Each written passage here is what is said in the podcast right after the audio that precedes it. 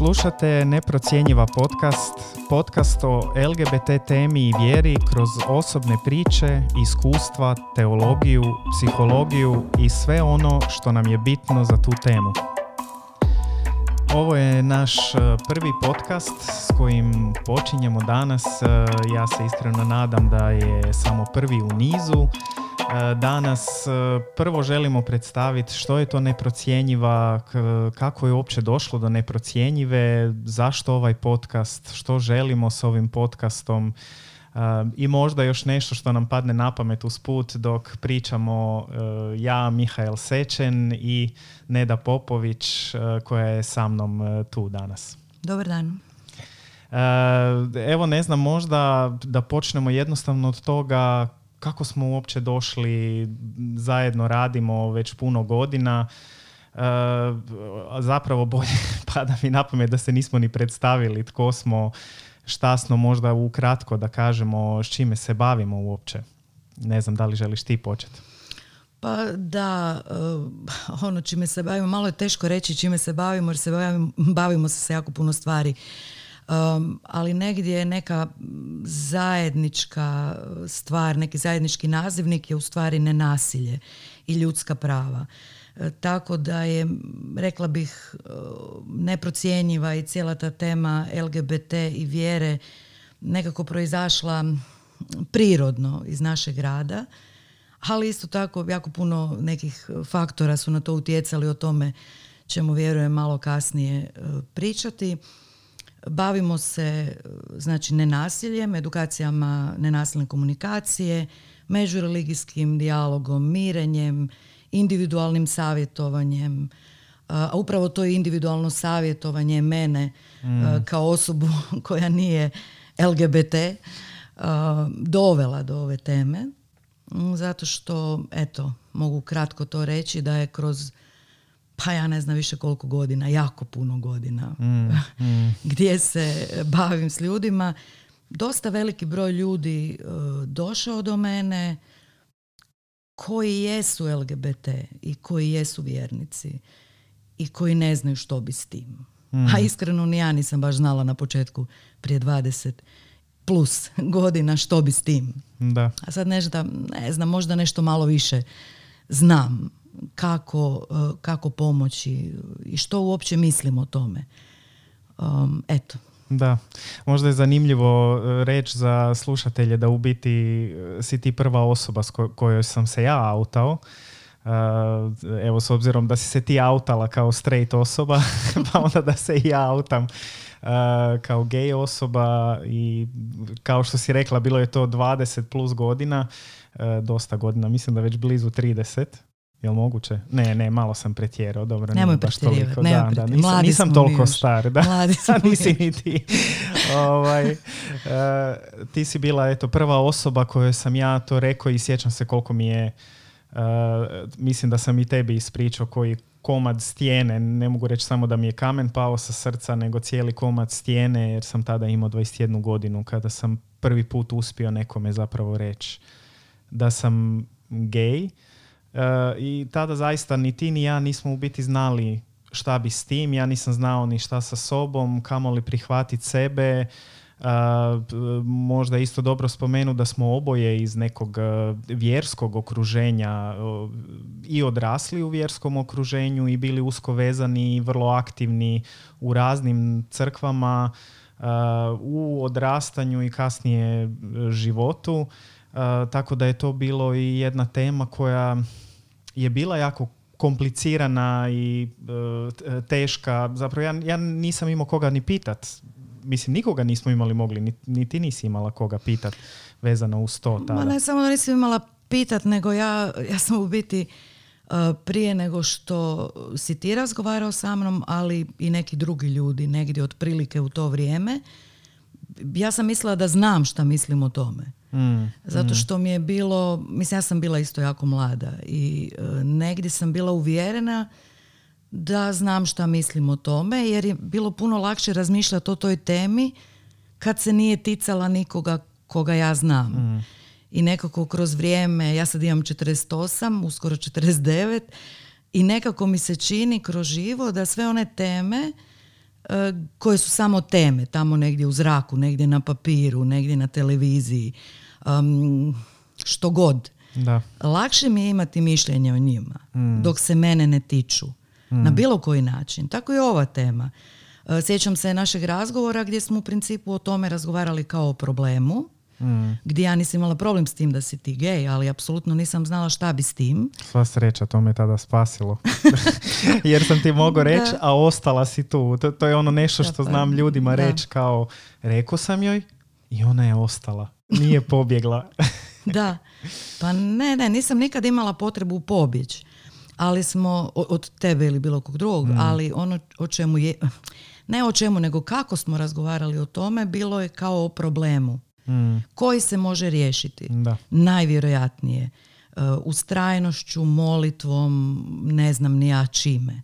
Da. Um, Da, ja jesam tada Da. mislio u biti, bio sam stvarno uvjeren, ok, uh, čak sam se malo nadao kad sam se tebi autao, kao ok, sad kad sam rekao, možda će to sad nestat, možda će to s vremenom, mislim ja se sjećam da sam tada još se nadao kao možda sam bi, uh, pa onda ipak kao mogu pod navodnicima izabrat uh, da ću ipak biti sa ženom, jer Uh, bez obzira, ja se, ja se u biti ne mogu sjetiti da je tada u crkvi to bila neka tema, da se pričalo o tome, ali sam svejedno znao da to nije prihvaćeno. Možda najčešće kroz neke rečenice koje su ljudi znali izgovoriti tada je bila konstantna, nije bila konstantna, ali sam ju čuo svako toliko, trebalo bi sve uh, pedere prost, svima se ispričavam za taj izraz, ali to je kako su govorili, trebalo bi sve pedere staviti na goli otok,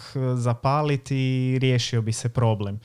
I sjećam se koliko je meni to bilo teško, bilo me je strah, niko ne smije saznat. Mislim, za mene je to bilo stvarno pitanje života i smrti i bilo je neprihvatljivo, ja nisam mogao prihvatiti sebe. I tu mi je zapravo spasilo na neki način život u tom trenutku reći to nekome jer nisam znao kome mogu reći a evo ti si prva osoba gdje sam doživio neku sigurnost i neki siguran prostor a, bez obzira na taj moj veliki strah da to mogu e, reći.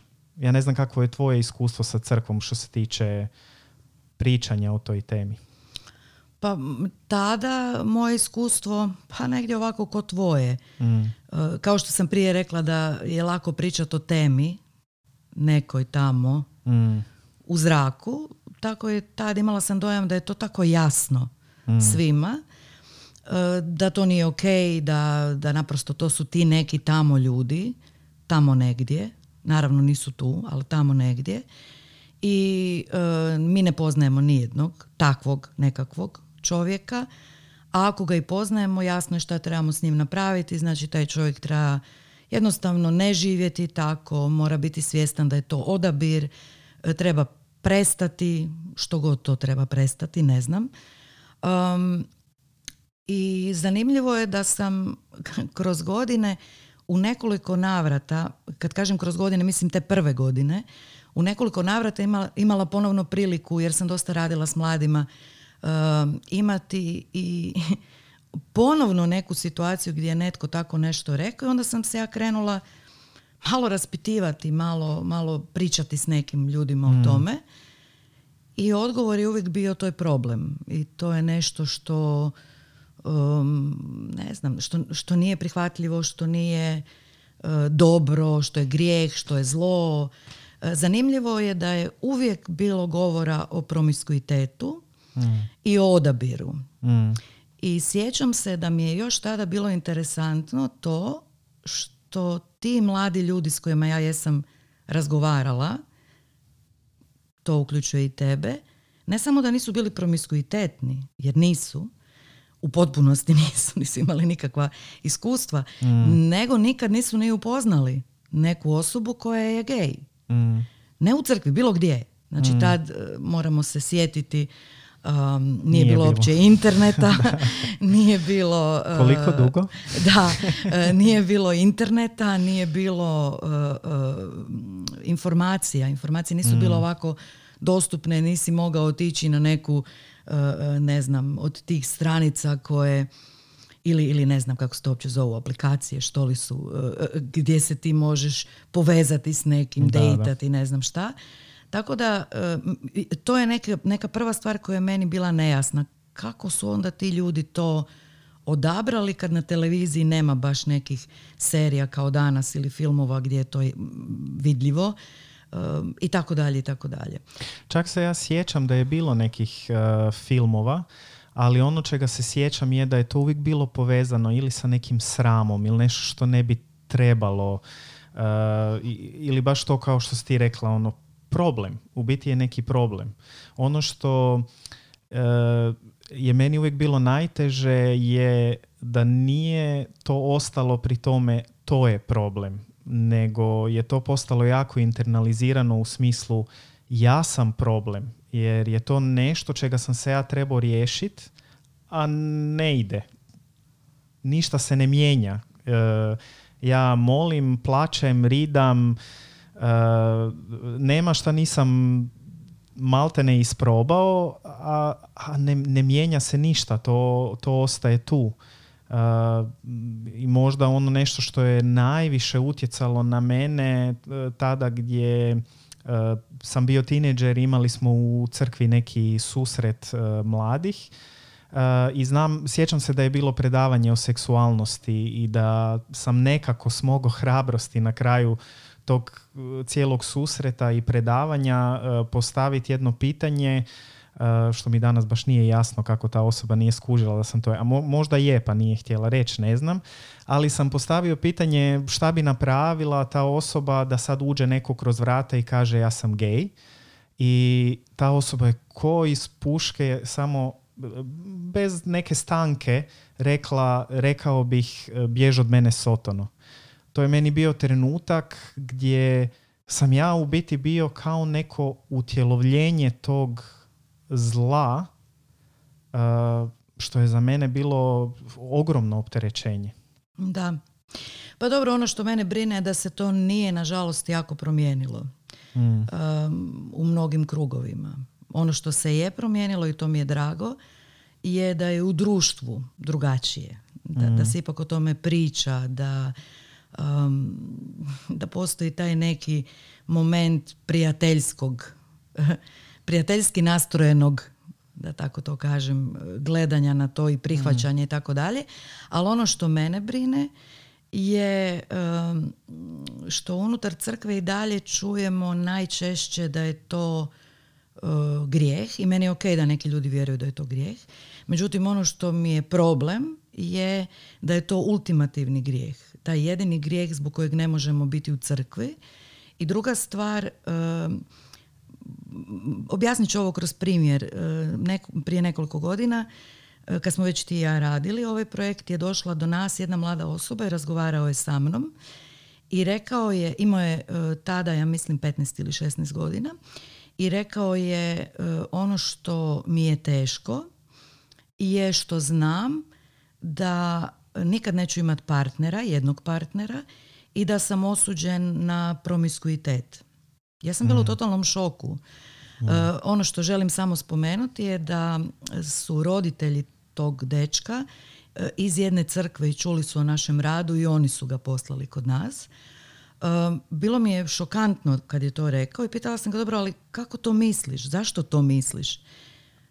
I ono što je rekao me u stvari dosta šokiralo, to je da je u stvari jedino um, to čuo u crkvi, da su to ljudi koji su promiskuitetni, da je to grijeh, da je to um, problem jer nikad nećeš imati obitelj, nikad nećeš moći živjeti normalno, što mm. god normalno bilo. Mm. Uh, I ono što je meni bilo šokantno je da je on već tada, znači 15 ili 16, ne sjećam se, Uh, bio baš u tom periodu uh, na jednom od tih uh, što god to bilo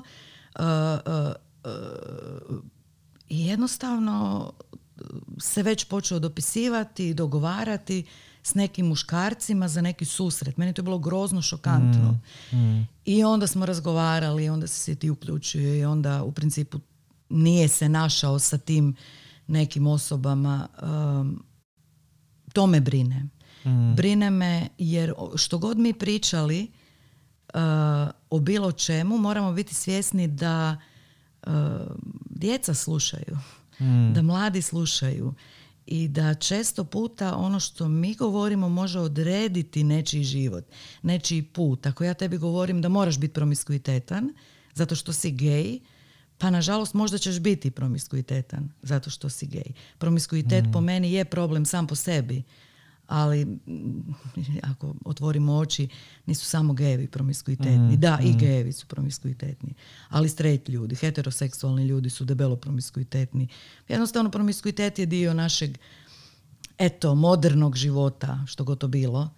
A, i nije niti psihološki e, baš prezdrav, niti zdra- e, fizički, e, medicinski prezdrav, emocionalno. Ali to ne znači da su samo gejevi promiskuitetni. Da. Niti su više promiskuitetni. I, I nikako ne znači da LGBT osoba ne može imati jedan zdrav odnos, monogaman, Mm. dugotrajan. Ti i ja znamo jako puno ljudi koji su 20-30 plus godina e, u odnosu. Tako da, e, ne znam, pada mi sad na pamet da možda ti možeš malo više o svojoj priči e, koja bi možda mogla biti interesantna Da, za čuti. možda da odamo malo naprijed šta se desilo poslije mog autanja tebi. Uh, pa u cijeloj toj nadi uh, da ću se promijeniti, uh, u principu sam ja išao prema tome, znači za mene to nije bila opcija. Kako bi neki, zapravo većinom vjernici govorili da je to ono životni stil koji za mene nije bio opcija živjeti sa muškarcem, za ljubice, znači to nije bilo dozvoljeno, nisam ni ja sam sebi to dozvolio. Um, I tu sam upo- upoznao uh, jednu djevojku um, s kojom sam se na kraju i oženio i imao djecu. Uh, što je na početku, uh, ono što mi je drago je da sam podijelio s njom da doživljavam privlačnost prema istom spolu i da ne znam šta s tim. Uh, Međutim, vjerovali smo oboje, smo bili vjernici, vjerovali smo, ajde, molit ćemo se, volimo se, nekako ćemo to uh, prebroditi, nekako će se to promijeniti. Međutim, negdje u drugoj godini braka uh, su meni krenuli, krenule depresije koje su bile, se vraćale svake godine, otišle bi, ali sa svakom godinom su bile sve intenzivnije. I sama znaš uh, da u, uh, već prema kraju uh, mog braka je ta depresija došla do tog nekog stupnja gdje sam ozbiljno razmišljao o oduzimanja života sebi jer nisam mogao zamisliti kako do kraja života ne mogu se više boriti s tim. Ne mogu ništa se ne mijenja, sve što sam pokušao, a osjećam sve veći sram, krivnju. Uh, jednostavno, evo, ne, znam- ne znam ni sam kako bi to opisao, nego jedan sveopći uh, mrak gdje u tom potiskivanju sebe ne potiskujem samo sebe, nego i svoje osjećaje i jednostavno kao osoba uh, sam imao dojam da se gubim i da nema smisla više nastavljati cijelu tu priču. Um, tu sam, ono što je bila sreća što si ti rekla, nije bilo interneta, nismo poznavali druge ljude koji su geji i ja sam tu po prvi put u životu biti upoznao na dva različita mjesta u, svijetu e, dvije osobe koje jesu geji i vjernici i s kojima sam mogao po prvi put razgovarati na taj način možda gdje dijelimo isto slično iskustvo, naravno nikad iskustva nisu ista, gdje sam rekao ok, ovo je nešto što ja želim za sebe. Uh, pogotovo za tu jednu osobu koja je radila u jednoj organizaciji gdje je bila uh, autana, znači ljudi s kojima je radila su znali da je gej. I rekao sam, to je ono što ja želim. Ne želim biti na nekom radnom mjestu gdje ne znam da li, ako sutra neko sazna, hoću dobiti otkaz, e, ću smijeti ja nastaviti ovo raditi što radim. E, I tu sam u biti odlučio, ok, ja jesam gej, očito se neću promijeniti i ne mogu. Uh, od dana se prihvaćam.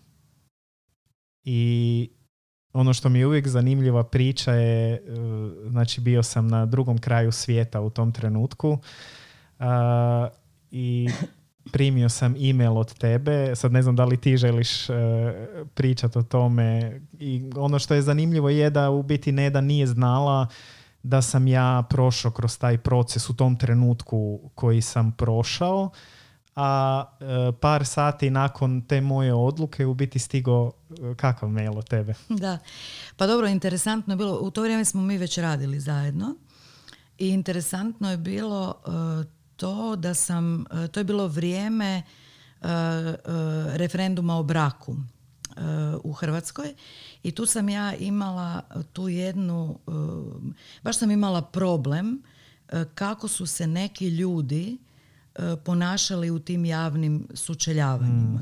Mm, nijedna krajnost po meni nije dobra. Tako da mogu reći da su pripadnici LGBT zajednice u nekim trenucima bili vrlo um, grubi i, i s nerazumijevanjem razgovarali sa pripadnicima crkve ili udruga koje, se, koje su vezane za crkvu. Međutim, jako mi je teško reći i bilo mi je teško prihvatiti da su biti pripadnici tih istih udruga i neki od uh, crkvenih i vjerskih uh, vođa ili, ili glasnogovornika E, bili ne jednako tako e, grubi i, i ne znam nasilni nego možda i više. I tu sam se ja kao kršćanka osjetila jako jako povrijeđena zato što za mene e, kršćanstvo je prije svega moj odnos s Bogom mm. ali i moj odnos s ljudima i tu, tu mi je taj neki E, križ, ono, vertikala, horizontala. Važno mi je, moj odnos s Bogom mi je iznimno važan, ali u isto vrijeme taj odnos s Bogom se mora pokazati u odnosu s ljudima. I ne uspijem to uvijek, naravno da ne. Mm. Um, ali mi je ovdje to tako nekako žuljalo me, smetalo mi je. I tu sam onda imala potrebu ispričati se. Um, baš kao kršćanka, um, nekim ljudima koji jesu pripadnici LGBT zajednice i taj jedan razgovor koji sam imala um, mi je otvorio oči u potpunosti i shvatila sam da kao prvo biti LGBT nije odabir. Mm. Što mislim da je glavna zabluda uh, unutar vjerskih krugova, da je to odabir. Mm. Kao što ja nisam odabrala biti heteroseksualna, jednako tako LGBT osoba ne bira biti um, to što je. Znači, to je bila prva stvar koja mi je sjela po prvi put u životu. Nije odabir.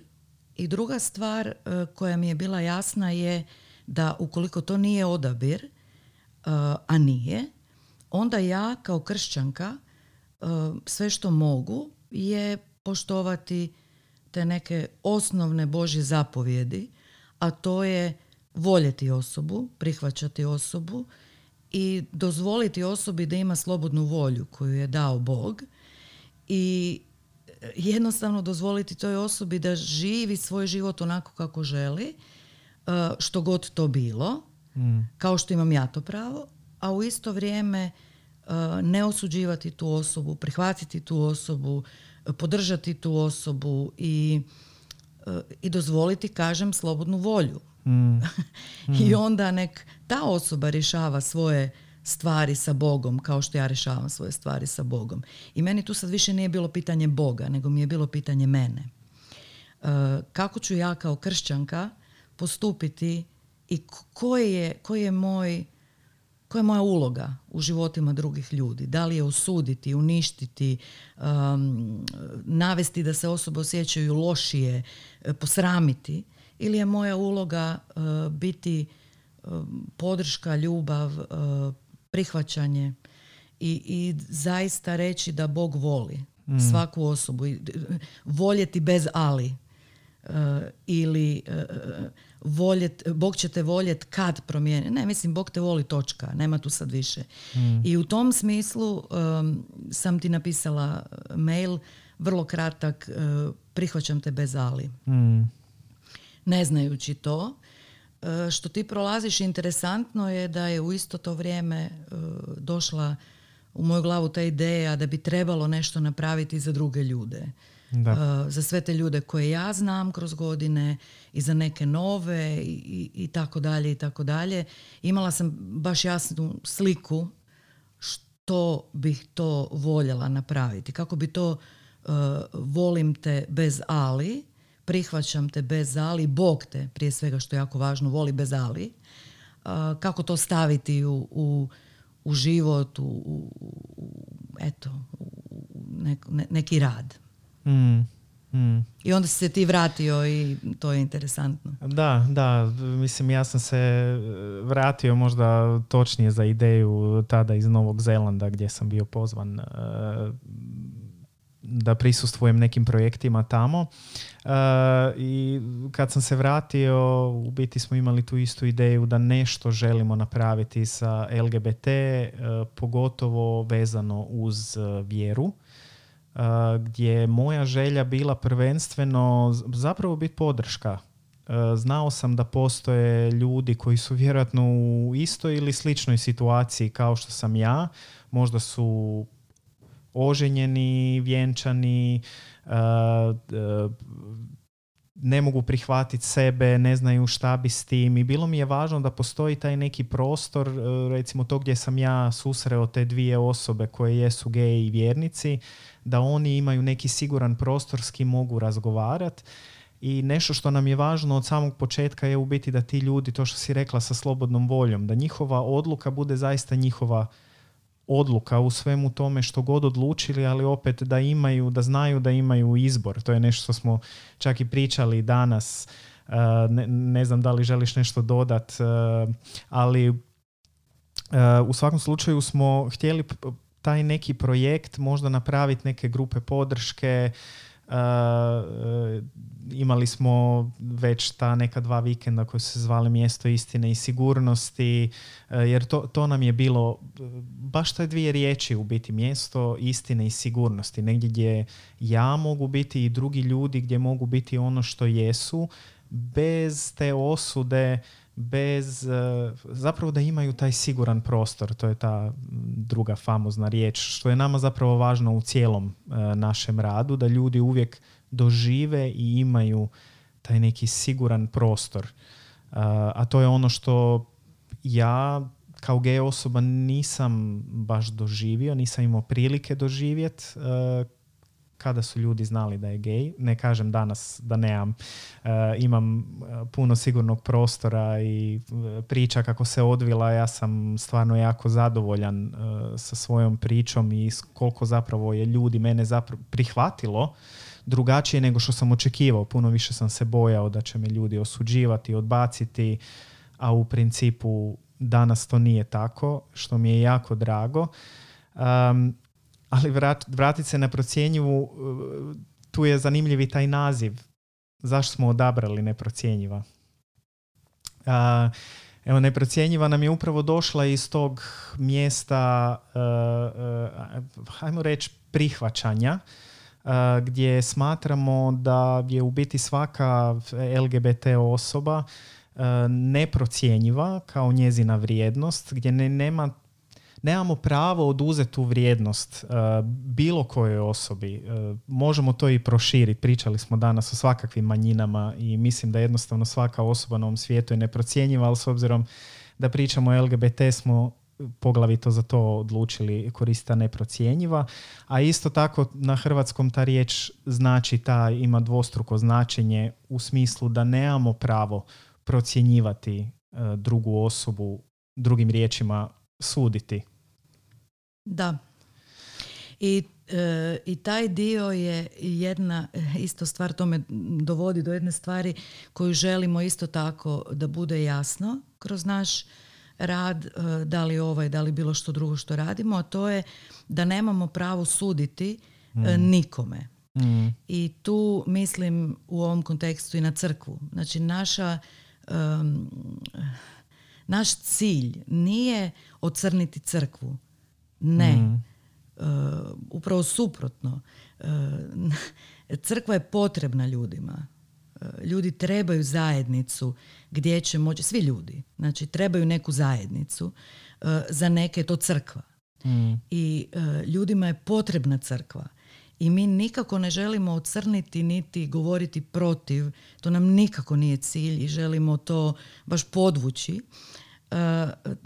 Crkva ima svoju vrijednost, ima E, jako puno dobrih e, stvari. Crkva je Boži dar ljudima.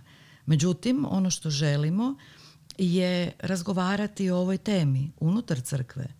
I um, pada mi na pamet ona rečenica omekšati srca kamena, zato što mislim da svaka osobna priča može malo omekšati kamena srca.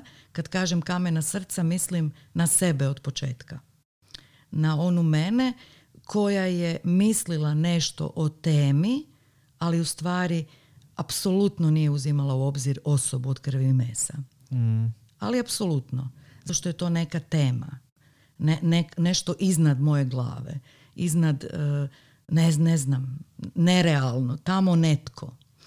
Um, tako i u ovoj temi, kao i u svakoj drugoj, lakše je, ponavljam to, biti kamena srca ili kamena lica ili osuđujući uh, kad je to tamo netko. Mm.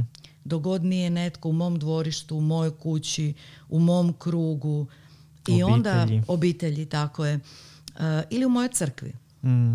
U mojoj župi ili u mojoj uh, nekoj zajednici, u mojoj grupi Um, a onda imamo problem i onda ne znamo što bi i zato neprocjenjiva nije samo za LGBT osobe, evo ja nisam LGBT, um, nego je i za one ljude koji su na neki način povezani, koji ne znaju, kao što ja nisam znala, ili na kraju krajeva i ti, uh, što bi mislila o toj temi, što bi mislila o svemu tome iz neke vjerske uh, perspektive,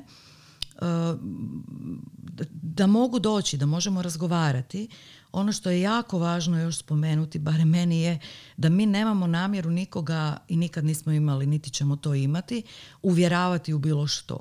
Tako da mi znamo ljude koji su LGBT, recimo gej osobe i koje e, misle da je za njih odgovor celibat.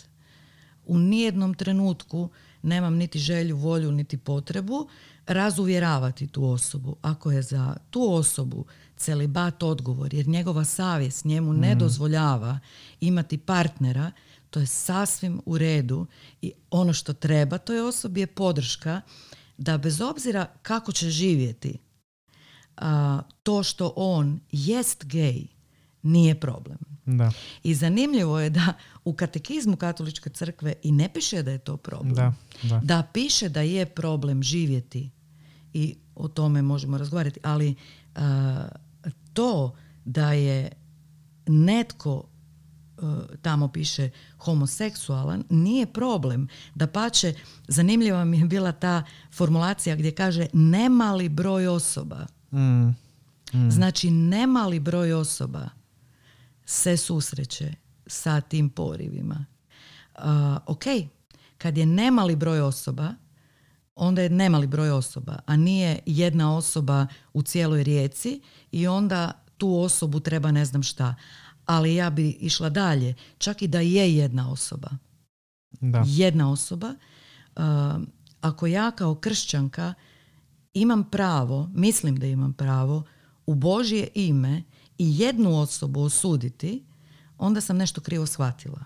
Mm. Meni se čini. Mm. Jer je Isus jako jasno rekao ono kamenju i tko bi mogao baciti kamen. Ja bi u stvari možda mogla osuditi ako sam ja bez grijeha, što nisam i ne znam ni jednog ko je. Mm, a, mm. a kad on nije, koji je bio bez grijeha, kako onda mi tako lako Čak i da je jedna. Čak i da je jedna. I tu mislim da je jako važno taj uh, dio ne osuditi, ali nikoga. Mm. Uh, niti one koji osuđuju, niti one koji drugačije misle. Možemo razgovarati, možemo se složiti da se ne slažemo. Uh, ali voljeli bi da ta tema može biti dio, pro, dio tema, dio razgovora. Zašto je to toliko pod velom srama, pod velom šutnje? I nažalost, uh, baš taj veo šutnje dovodi do suicida. Gdje znamo neke ljude. Um, i, I žalosno je to, žalosno je to. Žalosno je da ljudi koji jesu, i to znamo recimo, konkretne, konkretne slučajeve gdje ljudi koji jesu kršćani i koji zaista vole Boga, osjećaju potrebu izbaciti svoje dijete iz kuće jer je gej. Mm. Boga radi. Meni je to žalosno. Da, i to je u biti i je jedan jako veliki problem danas da jako puno tineđera e, koji jesu beskućnici, da veliki postotak e, tih tineđera su zapravo LGBT tineđeri koji poglavito dolaze iz nekih e, religioznih obitelji. Tako je, 45 čini mi se posto u svijetu. Da, da, i jako puno tih LGBT tineđera, isto jedan visoki postotak od LGBT tineđera koji pokušaju, a nažalost puno njih i uspije počiniti samoubojstvo, u biti je opet ista situacija, su LGBT tineđeri koji jesu iz vjerskih obitelji. I to je jako zabrinjavajuće. Meni je zanimljivo u biti kad gledam tu neku, ako, ako i onako baš doživljavam da je kršćanstvo zapravo nešto što jako naglašava ljubav. Božju, čak zovemo zlatno pravilo uh, ili kako zovemo, je li je zlatno pravilo ljubi bližnjega svoga kao samoga sebe. Jesam to dobro rekao? Jesam. Uh, dobro. Na trenutak sam se malo zblesao. um, I zanimljivo mi je da u biti u tim da, možda sam ti htio zapravo postaviti pitanje šta napraviti s time uh, kad smo i ti i ja susreli neke vjernike koji kaže ali ja ti to govorim u ljubavi a mi ne doživljavamo tu ljubav. Kao kako s tim to onako baš me muči nekad kako smo uvjereni u to da mi zapravo iskazujemo ljubav, a nismo ni svjesni onog možda nečeg od kud to zapravo dolazi. Da. Pa ne znam odgovor na ovo pitanje, ali ono što uh, sam doživjela je da ljudi, a i ja sama, znamo zamijeniti strah i ljubav. Mm. Uh, bojim se za tebe. Mm. U prijevodu iskazujem ti ovo u ljubavi, a u stvari bojim se za sebe jer imam dojam e, da mi Biblija ili vjera govori da te moram upozoriti. Hmm. ja sam imala tu situaciju gdje mi je osoba stvarno svašta rekla. kako ja idem, kako ću ići u pakao, kako navodim druge ljude da idu u pakao, hmm. kako LGBT ljudima govorim da ih Bog voli takve kakvi jesu, da će svi u pakao, ja ću u pakao i tako dalje. I ja sam u jednom trenutku, tu sam jako uh, ponosna na sebe, a rekla bih i na Boga, jer imam dojam baš ta neka jasnoća mi je došla. Um, gdje, gdje sam pitala osobu, ok, da, da li ja dobro razumijem da ti mene želiš upozoriti, da ti mm. mene želiš uh, eto, upozoriti. Mm. Kao što razumiješ da Biblija kaže da trebamo upozoravati. I ona je rekla da, na što sam ja rekla, evo, smatram, smatram se upozorenom. Mm. Ti si svoj dio odradila. Jer tu je isto tako pitanje mene, mogu li ja zaista po svojoj savjesti reći da, ja stvarno vjerujem da Bog voli svih. Mm. Doslovno. Znači, ne svih osim, svih. Mm. A onda uključuje i LGBT ljude. Da. Mislim, um, svih točka. Svih točka, da, usličnik. Um, I, i tu, kako bih rekla, to je uvijek taj neki moment gdje trebam uvijek iznova sebe preispitati. Vjerujem li ja zaista ovo što pričam? Mm. Da Bog voli svih. I da ja nemam pravo utjecati na tvoje životne odluke koje proizlaze iz onog što ti jesi. Jer željela bih podsjetiti još jednom, ja ne vjerujem i mislim to kaže i psihologija, medicina, da je biti LGBT moj, ili moj nije, ali nečiji odabir. Mm. Nego je to naprosto tako. Ono gdje počinje odabir je e, što ćeš ti učiniti s tim. Znači ja nemam pravo utjecat na to što ćeš ti učiniti s tim. Ja imam pravo pod navodnicima ako sam ti blizu, ako radim s tobom, ako pričam s tobom, ako sam ti prijatelj, član obitelji, ja mogu razgovarati s tobom, ok, da li razumiješ što to znači, da li vidiš uh, što će to donijeti u tvoj život i tako dalje i tako dalje. Ali tu isto želim podsjetiti, jako često uh, je taj dio našeg straha, aha ti si gej, da li znaš šta će to značiti? Što to u stvari znači? Mislim, to jako često govori o društvu u kojem živimo. Jer nije problem što si ti gej, što ćeš imat partnera, nego što će te društvo maltretirati. A onda mm. trebamo mijenjati društvo. Da, da. E, tako da. E, e, ovo je jako obimno pitanje. Um, ne znam krajnji Ja u principu jako malo znam. Ja mislim da svi mi jako malo znamo. I o Bogu i o ljudima. Mislim da je Bog prevelik. Ali znam neke stvari znam da mi je rekao ne sudite. To piše jako puno puta u Bibliji. Mm. Rekao je ne bojte se, sam ja s vama. Neki kažu nisam brojala, ali 365 puta da stoji u Bibliji ne boj se. Ok. Sve što radimo je tjeskobno se bojimo, ali dobro. I treće, voli sebe i druge. Da li volim sebe? Da li volim druge? Um, i, i, ja mislim da je to meni čisto dosta. Mm, to je toliko, mm, toliko puno da ako samo to radim, uh, neću to uspjeti. Um, neki kažu da je to premalo. Dobro, meni je to dovoljno. Da. I previše, rekla da. bih. Da, ma mislim, meni je tu, ono, sad sam se sjetio toga što mi zapravo stalno govorimo i u, kroz nenasilje, taj neki dio gdje ja tebi se izražavam kroz ono što je u, u meni. Znači, ako je moj strah u pitanju, ako ja kažem, čuj, mene je strah kad vidim što ti radiš, onda je to druga stvar. A meni je bitno, što se tiče same te ljubavi, mi je bitno, mogu ja tebi iskazivati ljubav na ne znam koji način i biti uvjerujem da ti, uvjeren da ti iskazujem ljubav. Ali ako ti meni kažeš da ti moju ljubav ne vidiš na taj način, odnosno da čak doživljavaš bol kroz taj način kako ja mislim da ja tebe volim, onda možda moram stati i promisliti šta ja to radim da tebi da doprinosim toj boli ili da tebe boli. I mislim da je tu to jedno pitanje koliko smo spremni zapravo zastati i zaista slušati.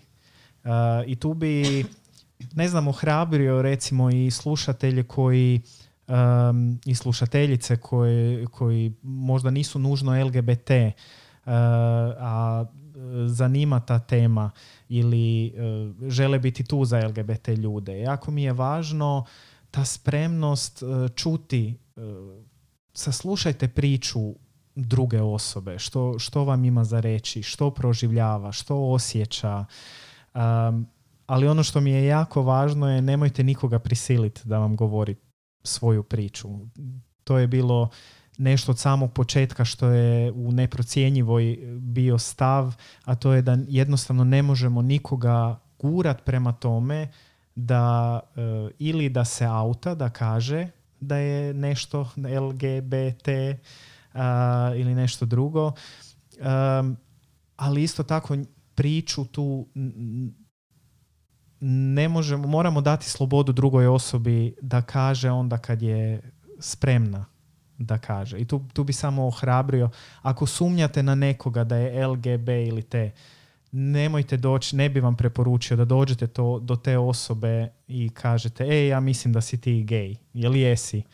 Uh, pustite tu osobu, dajte joj nekako do znanja da ste otvoreni, da ste spremni čuti, ali nemojte pokušati iz, izvući to iz neke osobe jer svaka osoba treba svoj prostor da kaže za bilo koju priču, ne samo vezano uz LGBT, o kojoj god priči pričamo, uh, ono što vi možete napraviti je pokazati da ste otvoreni, da želite slušat, ali je na osobama uvijek da oni sami odluče kad su spremni i kad žele uh, nešto reći.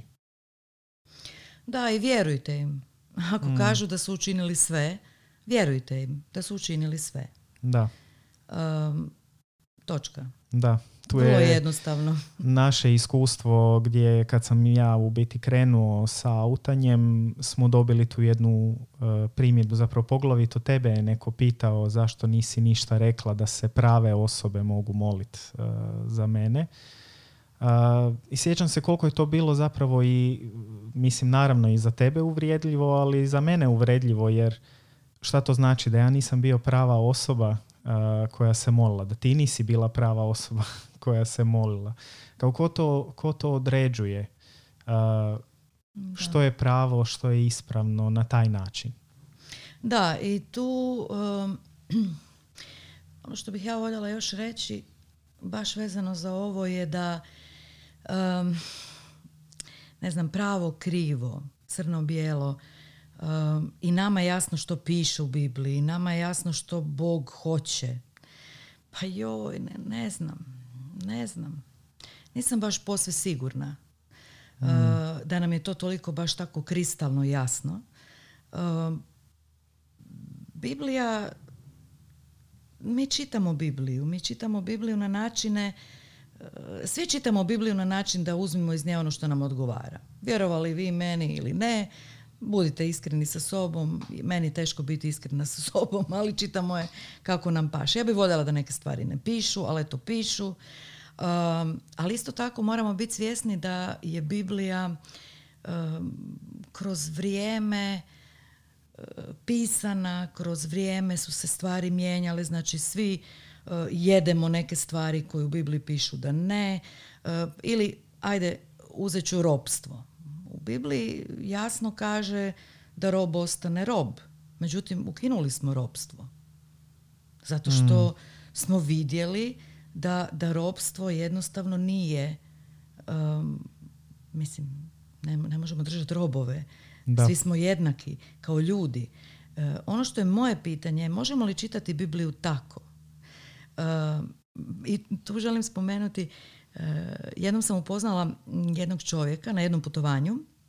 On je bio e, osoba sa invaliditetom, crnac i gej. I pastor. I držao je jednu genijalnu propovjed uh, gdje je pričao o, o, ljubavi, prihvaćanju, Božoj ljubavi i tako dalje. I onda je rekao jednu stvar, a u to vrijeme ja nisam čitala Bibliju, bila sam zasićena. Oni koji su čitali Bibliju u životu znaju da neka dođe do zasićenja. Ja sam u tom trenu baš bila zasićena. A on je rekao, ajde sad sljedeći put kad budete čitali Bibliju, čitajte je iz cipela nekog od marginaliziranih. Mm. Iz recimo osobe iscipala osobe s invaliditetom, iscipale žene, iscipale crnca, iscipale, e, ne znam, muslimana, iscipale bilo koga ko nije uh, taj uski krug mm. E, koji mi doživljavamo kao eto, kršćane, pravovjerne. Ah, sve to. I mogu vam reći da je to baš bilo jedno drugačije čitanje. I stvarno mm. sam ga tako čitala. Sam je tako čitala.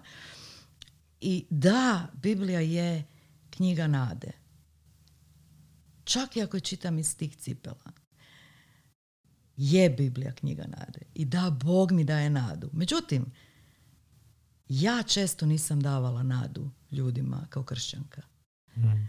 I to želim uvijek iznova promijeniti. I dalje mi se to dogodi. I želim to promijeniti. I želim uvijek iznova otvoriti sve više i više oči.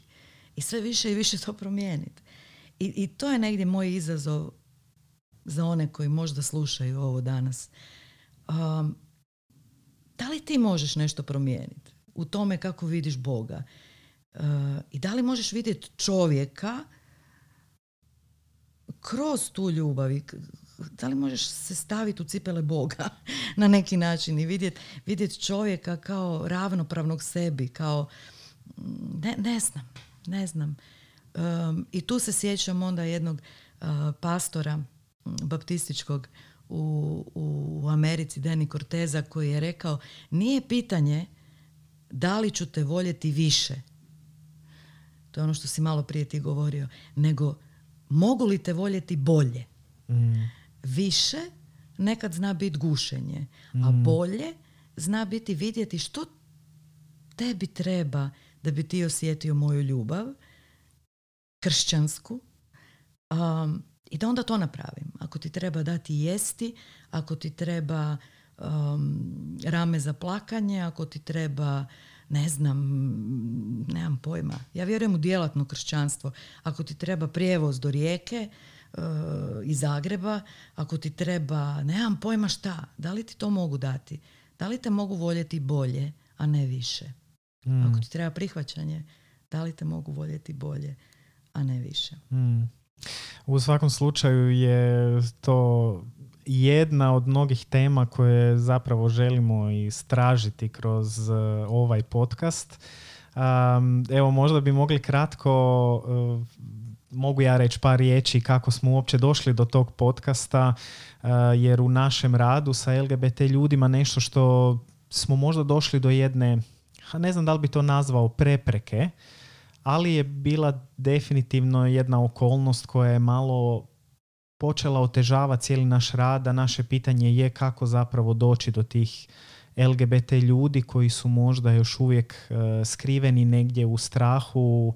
Uh, dugo vremena smo u biti ti i ja odlučili da ćemo ostati negdje u podzemlje mi dolazi kao riječ, ali to zvuči toliko kriminalno. Uh, ali zapravo nismo htjeli izaći previše u javnost jer nas je bilo strah uh, da će to zapravo odbijati LGBT ljude i druge ljude koji možda zanima ova tema da će se bojat uh, susret s nama u javnosti jer će neko povezat automatski će povezat njih sa tom temom međutim došli smo do tog nekog ajmo reći limita ili neke granice gdje nam je ipak dosta teško doći do ljudi s kojima usmjerujemo naš taj dio rada. I evo podcast se rodio kao ideja za koju sam ja već e, dosta dugo, ja mislim da je sad već sigurno dvije godine e, kako se trudim oko toga. Ne mogu reći da sam se previše trudio, ali je ta ideja se negdje kuhala u meni, malo sam, e, dosta sam promišljao šta s tim, šta bi mogli napraviti, kako bi to mogli ostvariti. I evo za mene je to zapravo ostvarenje nekog malog sna imati taj podcast koji se nadam da ćemo iskoristiti. Nažalost ne vidite Nedu koja se skroz sa mnom ne slaže u smislu sebe.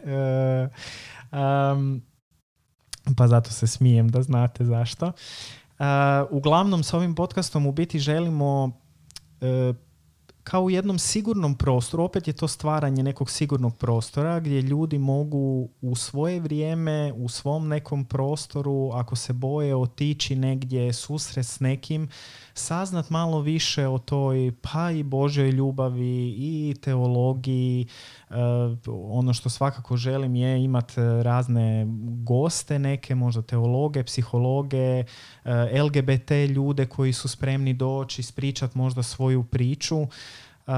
evo i to je negdje smisao tog podcasta i možda jednog dana uh, imat čak možda i nekoga u razgovoru tko razmišlja drugačije i ući u neki uh, dijalog uh, jer ono što nam je važno što si ti negdje spomenula i pri početku ovog podcasta je bio isto taj jedan cilj uspostavljanja tog dijaloga na način gdje nećemo se nadmetati i pokušati uvjeriti drugoga u to kako mi razmišljamo, nego doći do tog nekog prostora gdje se možemo e, čuti međusobno, e, gdje možemo čuti možda i strahove i, i te druge strane, zabrinutosti, e, ali i stavove i nadam se da možemo možda se maknuti sa tog nekog mjesta okrivljavanja. To je, to je nešto zapravo što nikako ne želimo. To okrivljavanje što puno pomaže u cijelom tom radu zapravo naše osobno iskustvo, gdje mi jesmo bili na tom mjestu. I mislim da se zbog toga i možemo tako dobro povezati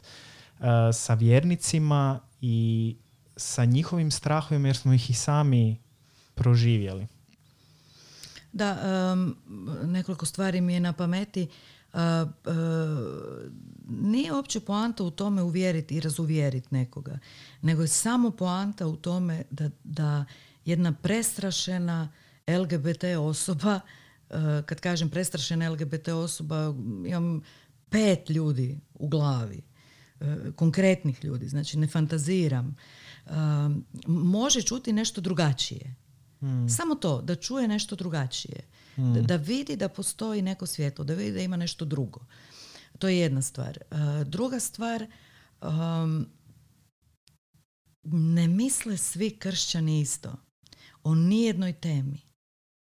Ja bi se usudila reći da u jednoj crkvi, u jedno nedeljno jutro, ako imate, ne znam, 50 ljudi u crkvi i da intervjuirate svakog pojedinačno o bilo kojoj temi, bilo kojoj temi vjerskoj, dobili bi 51 odgovor od 50 ljudi.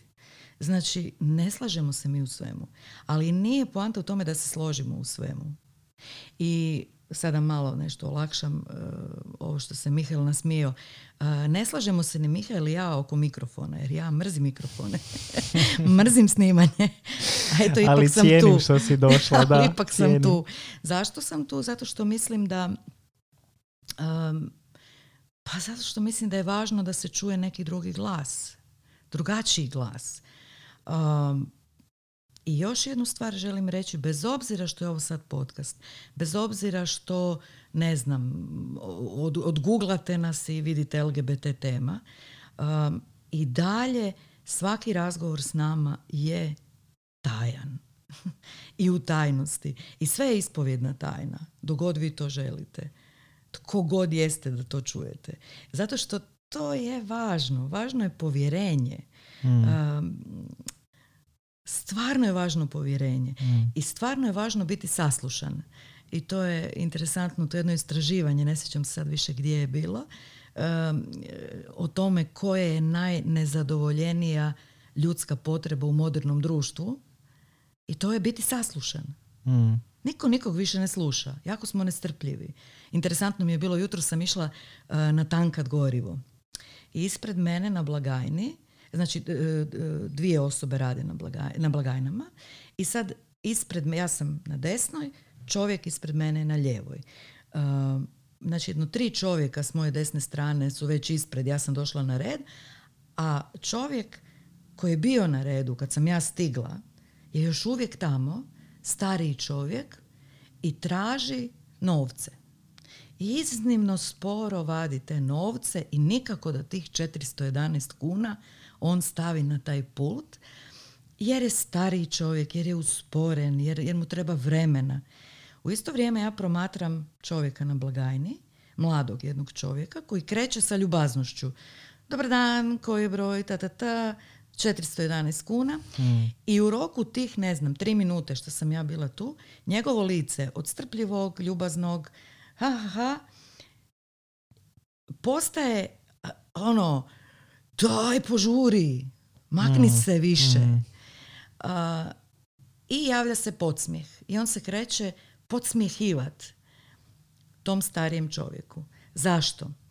Moj dojam je zato jer nam je nelagodno sve što nije uh, u normativu, neću reći u normali, jer što je normalno? Uobičajeno. Sve što nije normativno, sve što nije uobičajeno, sve što, uh, sve što je drugačije, sve što mm. nije brzo, na traci, uh, ne znam, tata, mama, šestero djece, nemam pojma, kućica u cvijeću, sve van toga nam je problem. Tako je mm. starac na blagajni, tako osoba s invaliditetom, tako crna osoba koja je to tako u jednom susjedstvu, jedna jedina osoba koja je tamnije put i odmah svi imamo dramu oko te osobe. Mm. Ne znam, romska obitelj je negdje u susjedstvu, e sad smo mi svi u problemu. Ne znam, u jednom selu jedna muslimanska obitelj, e odmah smo u problemu. To je normalno. Normalno je da tako e, reagiramo jer e, mi želimo uobičajeno, to nas opušta, to nam daje sigurnost, ali to je nerealno. Mi ne živimo u takvom svijetu. Svijet nije takav, svijet nije takvo mjesto. Svijet je vrlo zbrkano mjesto. Puno različitosti, puno ljudi koji trebaju pomoć, koji trebaju strpljenje, koji trebaju biti saslušani. I svi smo mi u nekom trenutku, nemojmo to zaboraviti, dio te skupine. I da, možda nismo muslimani, možda nismo crni, možda nismo starček neki, mm. ali smo redovito u životu, barem jedan put na tom mjestu, gdje smo mi ti koji trebaju dodatnu pažnju. Strgate nogu koju ja nedavno, pa vam treba dodatna pažnja. I, i, i samo ako se uspijemo s tim povezati, lakše će nam biti prihvatiti LGBT osobe, iako možda ovo zvuči blesavo što sam sad rekla, ali vjerujte mi tako je. Ako se maknemo od tog svog normativnog, kao što je prirodno, što je kao, ne znam, normalno, i, i probamo vidjeti, ma šta je to normalno, šta je to prirodno, što je to uobičajeno, i zašto me mm. nešto smeta? I, I, da malo promislim, uđemo u svoje srce, bit će nam možda lakše. Mm. I e, tu bi se nadovezao na to što si rekla kao nekad nam treba pomoć i spomenula si to da se ljudi mogu javiti u povjerenju i da, da je povjerenje zagarantirano i važno mi je tu spomenut da možete otići na neprocjenjiva.com gdje možete e, isto tako nas kontaktirati, e, poslat nam neku poruku ako želite se čuti s nama, e, a onda ćemo se dogovori dalje da li se možemo negdje i naći. Evo, za kraj našeg podcasta, jer je stvarno vrijeme da zaključimo, mislim da se oboje nađe, zapravo slažemo s time zato što si mi pokazivala da je vrijeme. Hvala ti. Um, inače ne da je tako ja prati uh, vrijeme jer Control sam... pa ja ne bi tako nazvao. Ja sam zahvalan da ona prati vrijeme i da vidi koliko to traje uh, da zaključimo na vrijeme. Um, ono što bih htio na kraju reći je uh, da niste ponoviti, možda pocrtati ono što si ti rekla. E, niste sami. E, često se osjećamo sami i da nas nitko ne može razumjeti, da nema nikoga e, i mislim da nam je to je jedan cilj pokazati ljudima. Niti ste sami, niti morate prolaziti sami kroz nešto što vas možda muči s čime se opterećujete. Slobodno nas kontaktirajte, ponovit ću neprocjenjiva.com pogledajte tamo, tamo ćete naći i podcaste i buduće podcaste koje ćemo snimat i više ćemo još razgovarati o, tamo, o tome.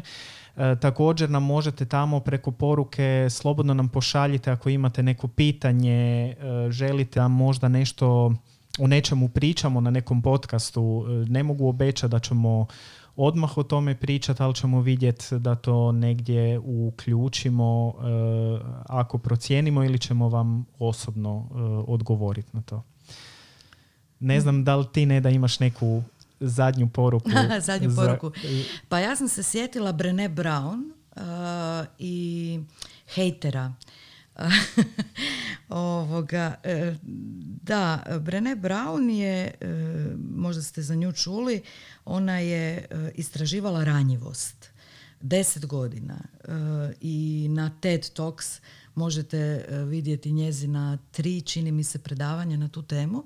Jedna od stvari koje je rekla je kad je imala taj prvi govor na TED-u, um, koji je onda vidjelo ne znam koliko miliona ljudi na kraju. Um, Pet, ja mislim da je bilo odmah pojma, na početku. Da, da tako skroz nešto, brzo. ogroman broj I, I rekli su je nemoj čitati komentare. Mm. Nemoj čitati komentare jer uh, mislim uvijek ima, naučila sam iako imam 49 godina da se to zovu hejteri, znači uvijek ima onih koji će imati tu potrebu da u nekakvom prostoru pod navodnicima sigurnosti interneta napišu svašta.